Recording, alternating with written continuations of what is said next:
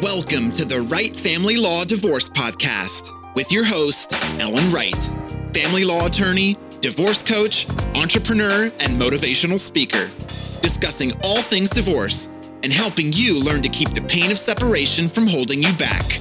And now, your host, Ellen Wright. Welcome to episode three of the Wright Family Law Divorce Podcast. I'm attorney Ellen Wright, and I have with me today attorney Donna Saber, who's an attorney at the Wright Family Law Group. And we're going to be talking about Massachusetts Department and Families, also known as DCF. And DCF is the state agency here in Massachusetts tasked with protecting children from neglect and abuse, as well as promoting family stability. And we're going to be exploring some of the ins and outs that people need to know when they're dealing with DCF, if they have a DCF investigation pending, maybe something was reported and it's sort of in flux whether or not it's going to be screened in or screened out some of the short term and long term aspects that people need to think about when they're dealing with a state agency like DCF. Now, Donna has been an attorney for what, 13 years? 14 years? Yes. Yeah. And she has a ton of experience in the juvenile and the family court working with DCF. So tell me a little bit about what DCF looks like in your practice in the family court versus the juvenile court. How does it sort of interact and overlap? Okay, for the most part, if I'm in juvenile court, that case has been through an anonymous source. It's been investigated through DCF. What happens in family court, it's often a judge that will bring in DCF. So if the parties are fighting, fighting, fighting, and she's the judge has had enough and says, I need to bring DCF, that's how a care and protection might start in the family court. Otherwise, it's pretty much 100% in juvenile court. So, what is a care and protection exactly? That's a good question. A care and protection is when DCF has made the determination that they have to take the child. It is it starts off as an investigation. The investigation has has then been you know, it's been qualified and DCF must first go to the judge and make their case to the judge. The judge says yes. The child is then removed then there's the, the parties have uh, it's a requirement of 72 hours they're able to go before the court and find out whether or not they can get the children back Okay. so that's the beginning of any case So the neglect or abuse has to be really serious to rise to a level where DCF actually comes in and takes the children out of a home. it is and it rises to the level of emergency otherwise dcf can get a 51a let's say they screen it in let's say they may decide not to take the children but work with the families. That happens quite a bit too where it's we call it dcf is in their lives. They work with the families they try to resolve whatever the issue is. When it rises to an emergency and they feel that the safety of the children are at stake they can do an emergency removal and that's what that's what's the beginning of a care and protection Okay. So with the DCF process, if it's a non-emergency situation, it starts off with a 51A, right? The 51A is always the first thing that comes in because that's the that's the mandated reporter calling up DCF and saying it could be a doctor, and the doctor says, "I'm seeing bruises on this child. Uh, I think it's worthy that you take a look." Okay. It it could be a neighbor that sees a mother drunk next door and calls DCF. They're not a mandated reporter, but they're a concerned person. Um, and then DCF has to make the decision whether they move forward in investigating or not. So if it, they move forward with an investigation, I think it's called a 51B. That's the Right. investigation, And right? so that's if they move forward, and then if they don't move forward, it's screened out. Yes, but a 51A can invoke an, an emergency taking even before the 51B is is uh, completed, simply because if they see an emergency, they see an emergency. So how often do you see that with the emergencies under a 51A? That's all the cases we get. So they we are hired as attorneys for every every person in that. The mother gets one, the father gets one. If there's a guardian, they get one. The children get one. The children could have all one attorney, or they could have separate attorneys depending on what they want to do. So everyone gets a voice, and everybody gets an attorney. So, uh, circling back to sort of like the family court arena, and when you're dealing with DCF investigations in domestic relations cases and family court, people tend to get really freaked out. You know, when DCF is called, and sometimes they think it's for frivolous reasons, sometimes it's not. Um, but usually, you know, when DCF comes in, you know, the judge wants to see the reports right away, right? How can that really help or hurt a custody case, for example? Well, I have to tell you, DCF is something to worry about. When DCF and, and to me, you your behavior should always keep that in mind that you don't want DCF in your life. It can actually, you know, depending on which side of the custody case you're on, obviously can help you quite a bit. If you have a father, I'm, I'm just using it, could be mother or father, but I'm just saying, if you have a father that was called in because of, I don't know, domestic violence, it could be it could be hitting, but it could be just yelling. It could be belittling. It could be um, throwing things against the wall. If you're the mother, that works in your favor as far as custody goes. Um, do you generally find that people, you know, are able to remain calm and maintain their composure around DCF, or do people sort of have a really hard time dealing with these caseworkers that come out? Oh, I tell you, that is that's a very good question because there's a lot of anger that happens. But the more successful cases, meaning the children are re- are quickly returned, is the parties that actually have to get along with DCF. I think the most important thing DCF will put in services. You know, generally th- services could be family therapy, individual therapy. It could be parenting courses. It could be anger management courses. It could be domestic violence courses. But you have a a battery of, of, of tasks you have to complete when DCF comes in your life. if you're angry and you're fighting DCF and this is unfair, this is unfair, that will that will delay your case because at some point with these once DCF has custody of your children, remember we had to have gone through the emergency taking, we had to have gone through what we call a 72 hour he- hearing, and the court then determines that, that DCF gets custody. So now that case is an open care and protection. In those cases, the parties that work with DCF have the best results. Fighting DCF is not a good idea. You have an attorney, you've been assigned one, they can help you navigate anything that DCF may be doing that they shouldn't be doing. And that's what our, when we're hired, that's what we do. Um, In the juvenile court. in the juvenile Yeah, court, but the- the same. DCF works the same in the family courts. It's just a different judge and a different set of. Um, it's not private in the family courts where it's private in the juvenile Oh, yeah, courts, which yeah. is very interesting. So everybody in the courtroom can hear your story if you're in family court. Whereas only the parties that are involved are in are involved in the juvenile court. some of these judges I find um, take you know these DCF reports for gospel truth. Well, the DCF caseworker went out and saw such and such or did such and such. Um, you know, and in some cases there's follow up, and in some cases they just totally drop the ball. You know, how does a DCF investigation differ from a guardian ad litem investigation, for example, in a family court where you have, you know, a custody dispute where you've got two parents and there is DCF involvement. You know, the interesting thing is DCF does bring a report in every single time that we are in court on a DC, on a care and protection case. There have been more than once that I would read the report and say that isn't what happened because I may have been there. I often tell my clients when you meet because they're supposed to meet with DCF once a month. When you meet with DCF, let me come because all I want to do observe because it's amazing how this the uh, it's uh, it's you can fix a lot of the errors in the report. If I find errors in the report, of course, I will tell the judge that you know there is the, the interesting thing is that every single care and protection gets assigned a GAL.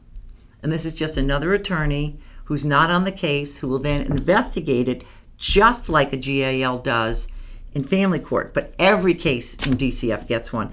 They're pretty valuable because uh, that person will go and talk to talk to all the parties, all their collaterals. We'll ask if there's any anybody else they want them to talk to. We'll look at all the school records, all the health records, everything out there. Um, and they come back with a, a written report and recommendations. And on top of that, if the judge asks for it, they'll also ask for a CASA to do the same thing. And a CASA is a volunteer organization, but they do exactly the same thing. They interview everyone and they write a, a comprehensive report. So the judge is hearing from all sides. They're hearing from DCF, they're hearing from, from all the parties' attorneys, they're hearing from the GALs, and, and, and a lot of times they hear from CASA as well.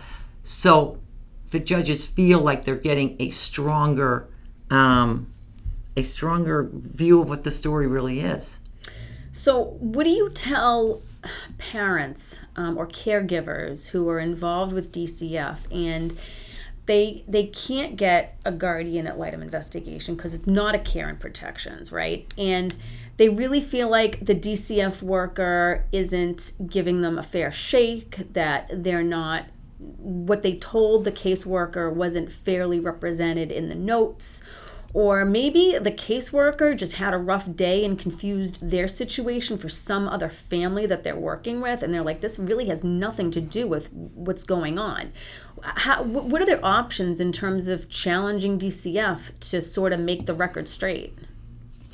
That's a hard question. We often don't get the record straight, but we try to bring it up in another time. So we'll get it. We'll get the the, the right information in another report. Um, what we do as the attorneys for the people is if DCF isn't doing what they're supposed to or has done something that we would question, this maybe not straight down the straight and narrow, we can then bring a motion. And we call it a motion for abuse of discretion. It can come under other names, but we're saying to the court that we think DCF abused the discretion that they had while caring for this family. And that's brought, they're not successful too often. Sometimes they mm-hmm. are, but it, it is true that it, it does appear that DCF has a stronger side than the other sides.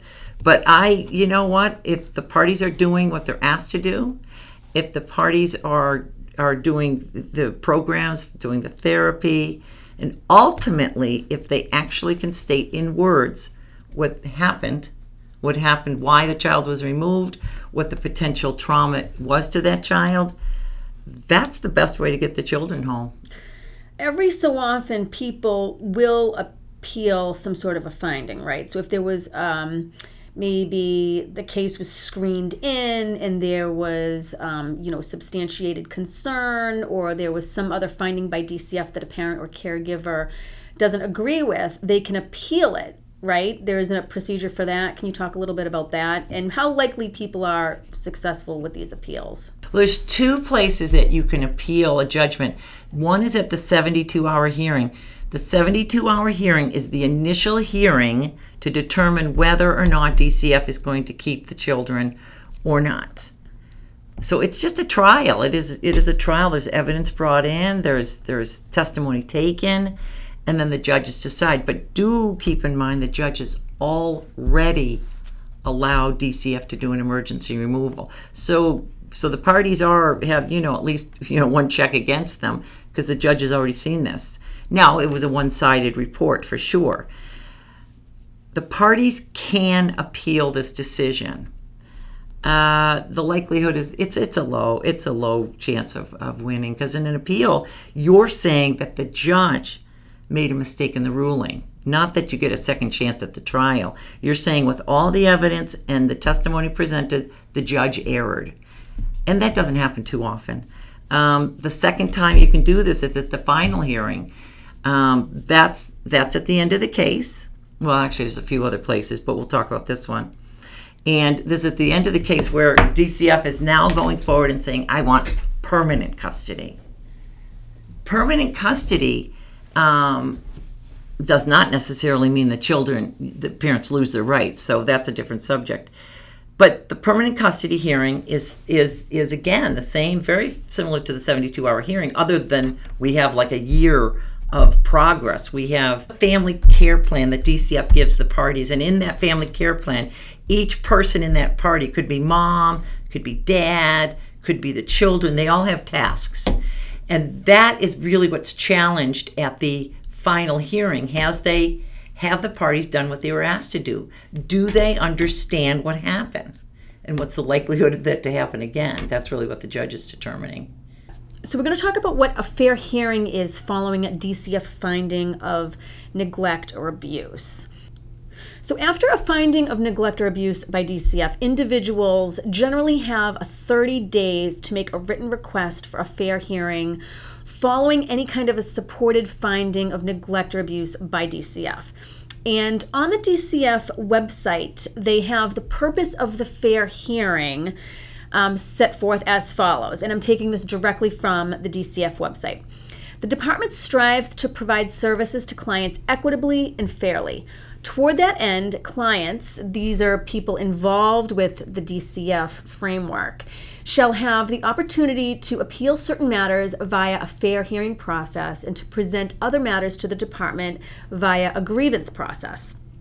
The fair hearing process is designed to enable a client who is dissatisfied with certain actions or inactions by the department or a provider under contract by the department to present his or her position in an informal hearing and to receive a just and fair decision from an impartial hearing officer based on the facts and applicable policies, regulations, statutes, and or case law. So, in general, DCF informs parents and caregivers in writing when it enters a supported finding of neglect or abuse. This written notice usually includes instructions regarding the timing and method of appealing a decision but a lot of times people don't understand it or i find that they don't sort of always get the notices timely. It's important that people follow these instructions to prepare for the fair hearing appropriately. So what does an informal hearing look like exactly in um, the dcf arena? The alleged perpetrator and his or her lawyer can attend the hearing. A fair hearings officer is sort of the informal judge is the arbiter of the hearing and then there's going to be assorted representatives from DCF usually the regional office personnel that conducted the investigation in the first place both the individual and DCF can call witnesses. So it is an evidentiary hearing, although they do say it is informal, but that still means you can call witnesses, you can have exhibits, documents can be subpoenaed, um, and if the case has really particularly serious or more egregious allegations, DCF might call additional witnesses other than just the caseworkers who went out and did the investigation in the first place. So, at the end of the hearing, and both sides have sort of had an opportunity to present their f- platform to the hearings officer, um, people go home and they're going to have to wait. Usually, it's a period of some weeks or months for the DCF hearings officer to issue his or her decision. And when they do that, they have to sort of get some clearance further up the food chain from DCF managers in Boston to approve the issuance of that decision. Enjoying this episode of the Wright Family Law Divorce Podcast? Get even more valuable insights about how to deal with the Department of Children and Families in your custody case by downloading our complimentary e guide, How to Survive a Massachusetts DCF Investigation Today. Go to wrightfamilylawgroup.com forward slash guides. That's wrightfamilylawgroup forward slash guides and grab your free copy today. DCF statistics. Let's talk about some of these between 2019 and 2020 because we had the pandemic, of course. So I'm taking these off of the Massachusetts website for the Department of Children and Families. At the end of 2020, 24,473 families were being served by DCF, whereas in 2019, DCF served approximately 45,000 families. In 2019, of that 45,000 number, that included more than 80,000 children age 17 and under. In 2020, 86,315 children um, were being served. So we know that the number went down drastically from 2019 to 2020. And we can safely say that it isn't because of any kind of decrease in child abuse and neglect, certainly. I think it was in due in large part to the shutdown and the fact that a lot of these mandated reporters, like teachers, doctors, um, police officers didn't have sort of the one on one contact with these families to make the reports of ne- um, abuse and neglect. So, what have you seen in terms of the DCF caseload reflective in the court considering these numbers? And it's in 2020 the numbers did go down. Everyone knew it, and everybody knew the abuse was still going on. And although in in many families, COVID was kind of fun to have everybody around, in these families, I think everybody knew that there was a lot of children suffering. It's very busy right now, very very busy. So busy that even the western side of the state, they don't have the attorneys they need, so they're trying to grab the eastern side of the state attorneys to take the western side of the state cases. So it's it's a big problem. Um, and I bet you're going to see the number in 2021 be much higher. Mm-hmm. They were running out of foster cares. The um, the residentials are filling up. Yeah, it's a it's a big problem. DCF in the news.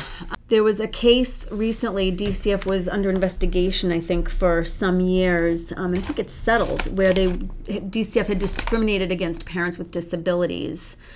Um, have you heard anything about that? no. That? And you know, if that was behind me, when DCF gets in trouble, they go overboard to to fix it. And and I say that in, in ways that sometimes we believe that they're so incredibly strict or they're it, to return the children and it usually has to do with prior maybe they you know because children do die in dcf i'm not sure if they die at any higher rate than outside of DCF, but when a child is in DCF custody and dies, it is a really big deal, and so everything tightens up. DCF is one of the busiest state agencies in Massachusetts, and I think that's probably the case in other states as well. In New Hampshire, um, sort of the DCF equivalent is DCYF, right? It's the Department of Youth yes, and yes. Children Family Services, and I think in other states it's called different things. But basically, these state agencies serve the same function, right? Yes. Um, and I think the common thread is that these state agencies, whether it's Massachusetts or elsewhere, they're chronically understaffed and they're underfunded, and a lot of these families are getting the runaround.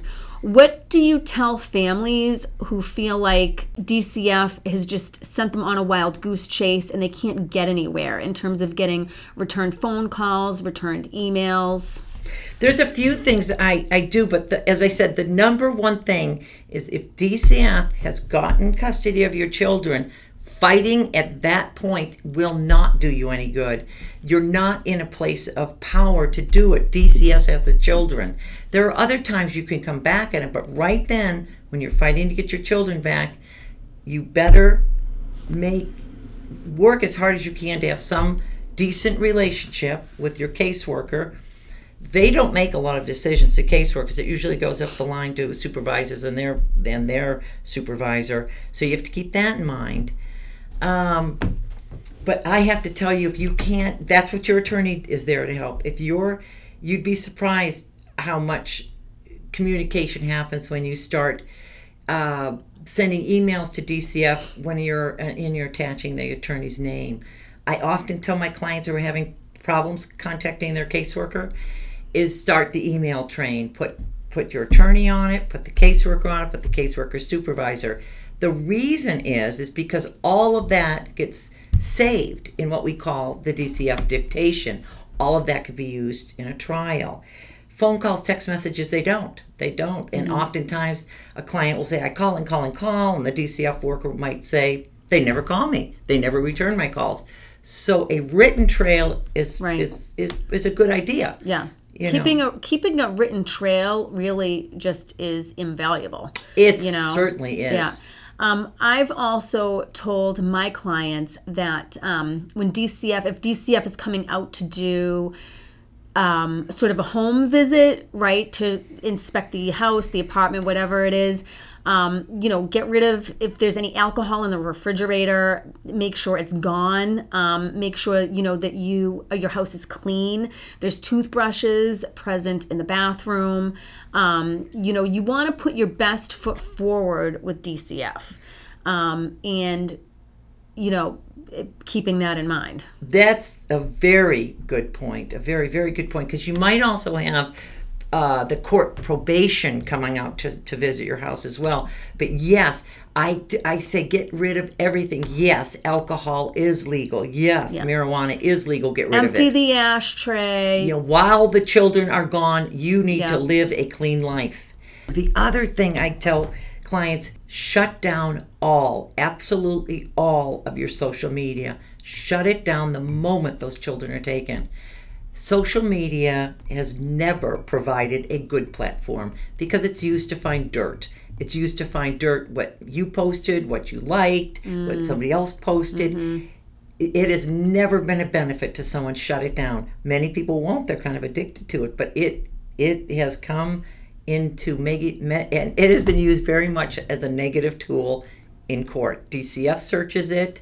Uh, opposing counsel search it. It's not a good idea. Right. And I know in some of my cases, um, you know, when there's, you know, a custody dispute, you know, and DCF is involved, even if you shut down, um, sort of, or like, what do you call it? Um, if you defriend someone or block someone and you think that there's no one sort of from the other camp scoping out your page, that may not necessarily be the case because they might have a friend of a friend who sees your post and it can still get back to them. Absolutely. So, you know, I mean, I've had people come in with screenshots from Facebook with some pretty incriminating behavior. if you've got your children taken from you you have to clean it up you have to clean it up you know you you you really shouldn't be going out to bars you really shouldn't be doing any behavior at that point it doesn't last forever it lasts for a short amount of time usually six months to a year you know but um, clean it up Right. do not bring new boyfriends in bring new girlfriends in Yeah. And do not lie to DCF. oh wow if you, lie to DCF, you will be discovered. I mean, it will be discovered and it goes against you every single time. They will bring it up in trial. They don't trust you. Yeah, if this is a time to really kind of relook at your life. It's and to be honest, in some families, it's a blessing if they use the time because they might have been going down a path that could have been very dangerous. But when people lie to DCF, I feel like what a lot of times they don't realize is if they tell DCF one thing, but you have some other credible collaterals that are talking to DCF, maybe the pediatrician or, um, you know, the, a teacher or some other person that has some contact with the child's life that carries some credibility. If you have a couple of sources or even one that tells DCF something different than what you told them, um, that just is going to derail your any kind of credibility with DCF, and you're not going to be able to get it back when that happens.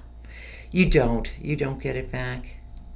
There's three three kind of major cases, and this is the way I there's others, but for the most part you have you have your domestic violence case, you have your drugs case, substance abuse case, it could be alcohol, and then you have your mental illness case. The the, the, the worst in DCF's mind is always domestic violence because that hurts the children the most.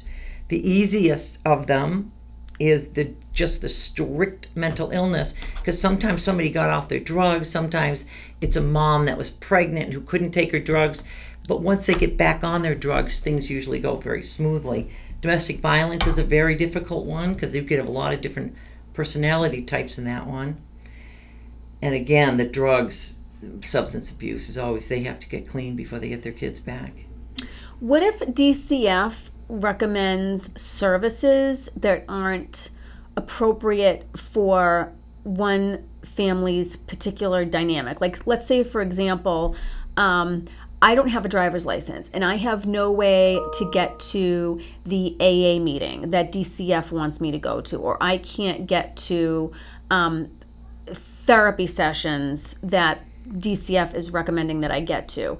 Um, and I can't comply with the service plan that DCF is recommending due to circumstances outside my control. What do I do? Well, th- that's an interesting question because DCF will provide um, sometimes, you know, transportation. They'll, pro- they'll provide vouchers. There might be buses. It's really, and if you're definitely stuck in a place that you can't do, I would find an equivalent alternative to suggest to DCF or definitely get your attorney involved.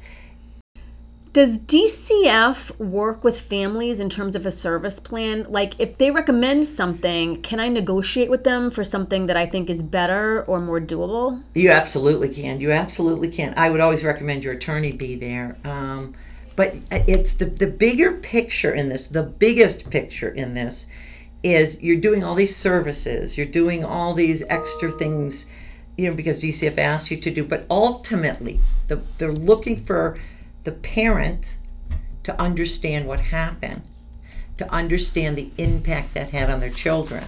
That's actually the, the hardest. It's the insight. Um, that's the hardest part. And I have, I can't tell you how many clients I've had that has done everything. They checked the boxes, they completed this, they completed that, yet they don't have insight. They're still thinking that that the uh, trauma the children went through was because of removal, which is very true, but why'd they get removed? You know, those are sometimes it's hard for people to just swallow what happened and move on. But that's that's the difference. DCF as as they should the worst thing for them is to have that child returned. And sometimes those children are returned more than two times, sometimes three times. Usually, if you're going on to the fourth time, you're probably not going to get those children back because that's just devastating to the fam- to the children. Right.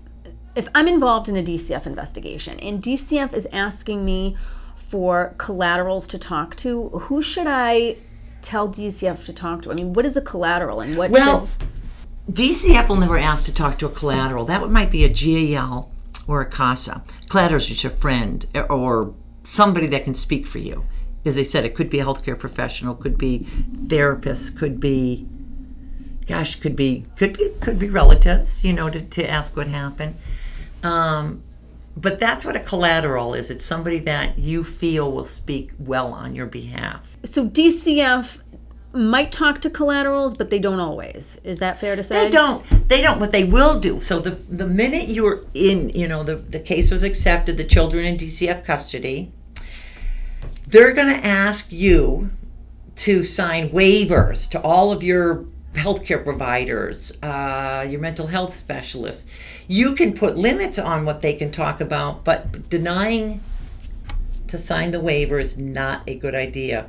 That caseworker needs to find out how you're doing through talking to other people.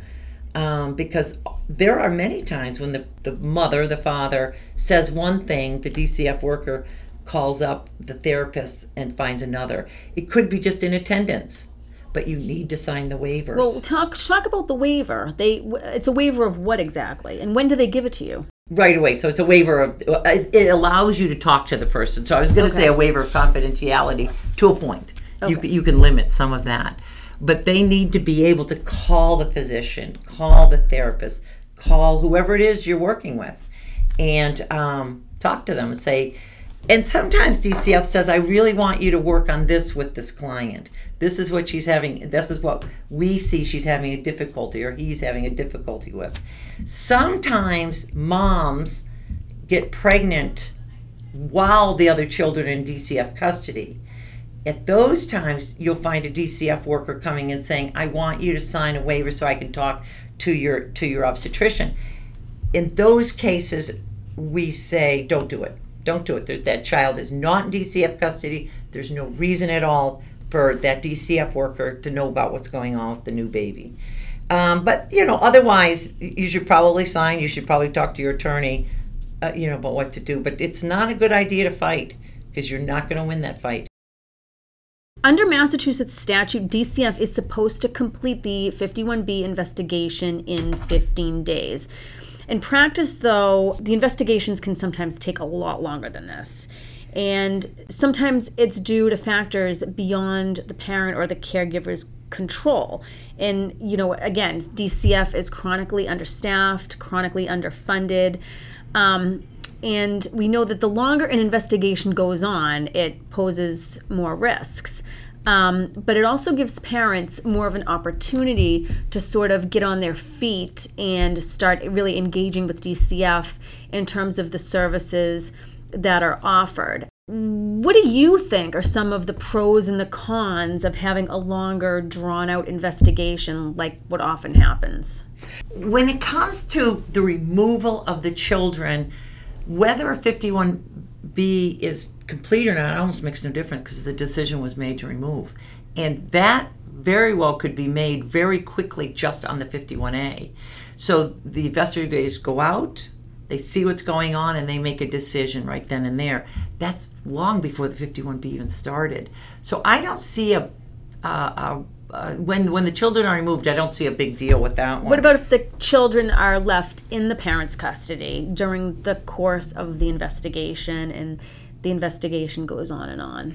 So when I had one case where the mom was a little bit she grew up in DCF actually, so she knew DCF very well. She knew right away to jump on services. So the minute anything happened, she jumped on all the services she could. She she started it, and long before DCF even put the service plan together.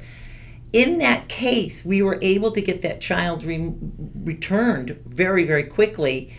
Um, even if it was just DCF had custody and they and they and you know they gave physical custody to mother, it worked. You know, it still worked because uh, mother got to have the child, even though DCF was still in her life. Um, so I don't know that, as I said, the investigations whatever it is, you got to be truthful and you cannot deny. Sometimes DCF is mandated to um, find families, know, find family and friends to put the children. That's the first thing they, they need to do. So sometimes we're at the 72 hour hearing, you might have a grandmother that says, I want to take the child. The grandmother may get on the stand to tell the judge, you know, what, you know, how she can, you know, what's her background, what's you know how she can provide for the children. One of the things that will hurt your case every single time is if you deny what happened. If you deny, like let's say they said, you know, mother was drinking, and grandmother gets on the stand. DCF attorney says, do you, do you know why the children were removed? And grandmother says, Yeah, they said she was drinking, but my daughter doesn't drink. The case is over. The children are not going to grandmother's everybody needs to i mean you don't even have to believe it but you just need to not deny it right. you know so when there's credible evidence that you have done this there's it's sort of coming from multiple sources there's a pretty solid case to deny it is just going to sort of take away from your your ability to care for the kids if you're a third party person but the parent also needs to know why it happened because that's what that's really what they're looking for. Do you know what happened what are you doing to change that so it'll never happen again? Do you know why what this kind of behavior does to your children? We have this whole group of people out there that truly are living with childhood trauma. They grow up, they become parents, they become grandparents, but the childhood trauma is still there and it's affecting many of the behaviors. So, after a 51A investigation is done and there's made a determination to screen it in or out, DCF has to make one of three findings with respect to neglect or abuse. That's supported, unsupported, or substantiated concern. And that's sort of what we've been talking about is when it comes back as supported or substantiated concern, DCF has taken the kids or DCF leaves the kids in the parent's custody and has some ongoing involvement. Now, when this happens, parents and caregivers can challenge these findings, and it's done through a fair hearing or filing a grievance with DCF. Now, I tell a lot of people that DCF has to tell you what your rights are as a parent or caregiver. Um, they're required to do that, but you cannot take legal advice, nor should DCF be giving legal advice to parents or caregivers. You know, things such as, oh, well, you don't need to talk to a lawyer. You know, there's no need, you know, to just cooperate with us, sort of like, well, we're the Pied Piper, follow us, right? Um, and when they develop this service plan, um, you know, before jumping on board and signing it, like we had said, I think that you really need to dig in and see if this is going to be workable. And like we had mentioned, if it's not, or you think that something would be a better fit for your situation, to go back to DCF, either through your attorney um, or on your own, and just tell them, listen, I this is okay, but I think this could be better, and here's how it could be better. Yes, and I agree with that. One of the things is to come back, not just to say, I don't want to do that, come back and say, this would be better for me and why. It's just saying no, it just doesn't work. It sounds belligerent. A DCFO, there's no question at all that they can overwhelm you with services. I especially feel bad when I see some of the men that you know, and maybe and everybody gets a service plan, even even if that child never lived with you, and you really don't expect the child to come back to you. DCF gets involved, they give you a service plan. I've had m- more than one man that says, I cannot do it because I work. I can't do this. And there there is such a truth to that that you know, we want our the people to work. We want the moms and the dads to work. But they lose jobs. They lose jobs mm-hmm. based on all the services they have to do. And then of course there's quite a few court appearances and the, and some so many of the jobs are saying no, you can't do it. Um, yeah, then is a problem. That's definitely an issue. Mm-hmm. Well, Donna, thanks so much for joining us today. This has been really fantastic. I know you're super busy. You've got a ton of casework, and I sort of pulled you away from your desk to do this. Um, it's been a pleasure. But I, I really appreciate it. Thanks for joining us today, and we will see you next time on the Wright Family Law Divorce Podcast. Thank you.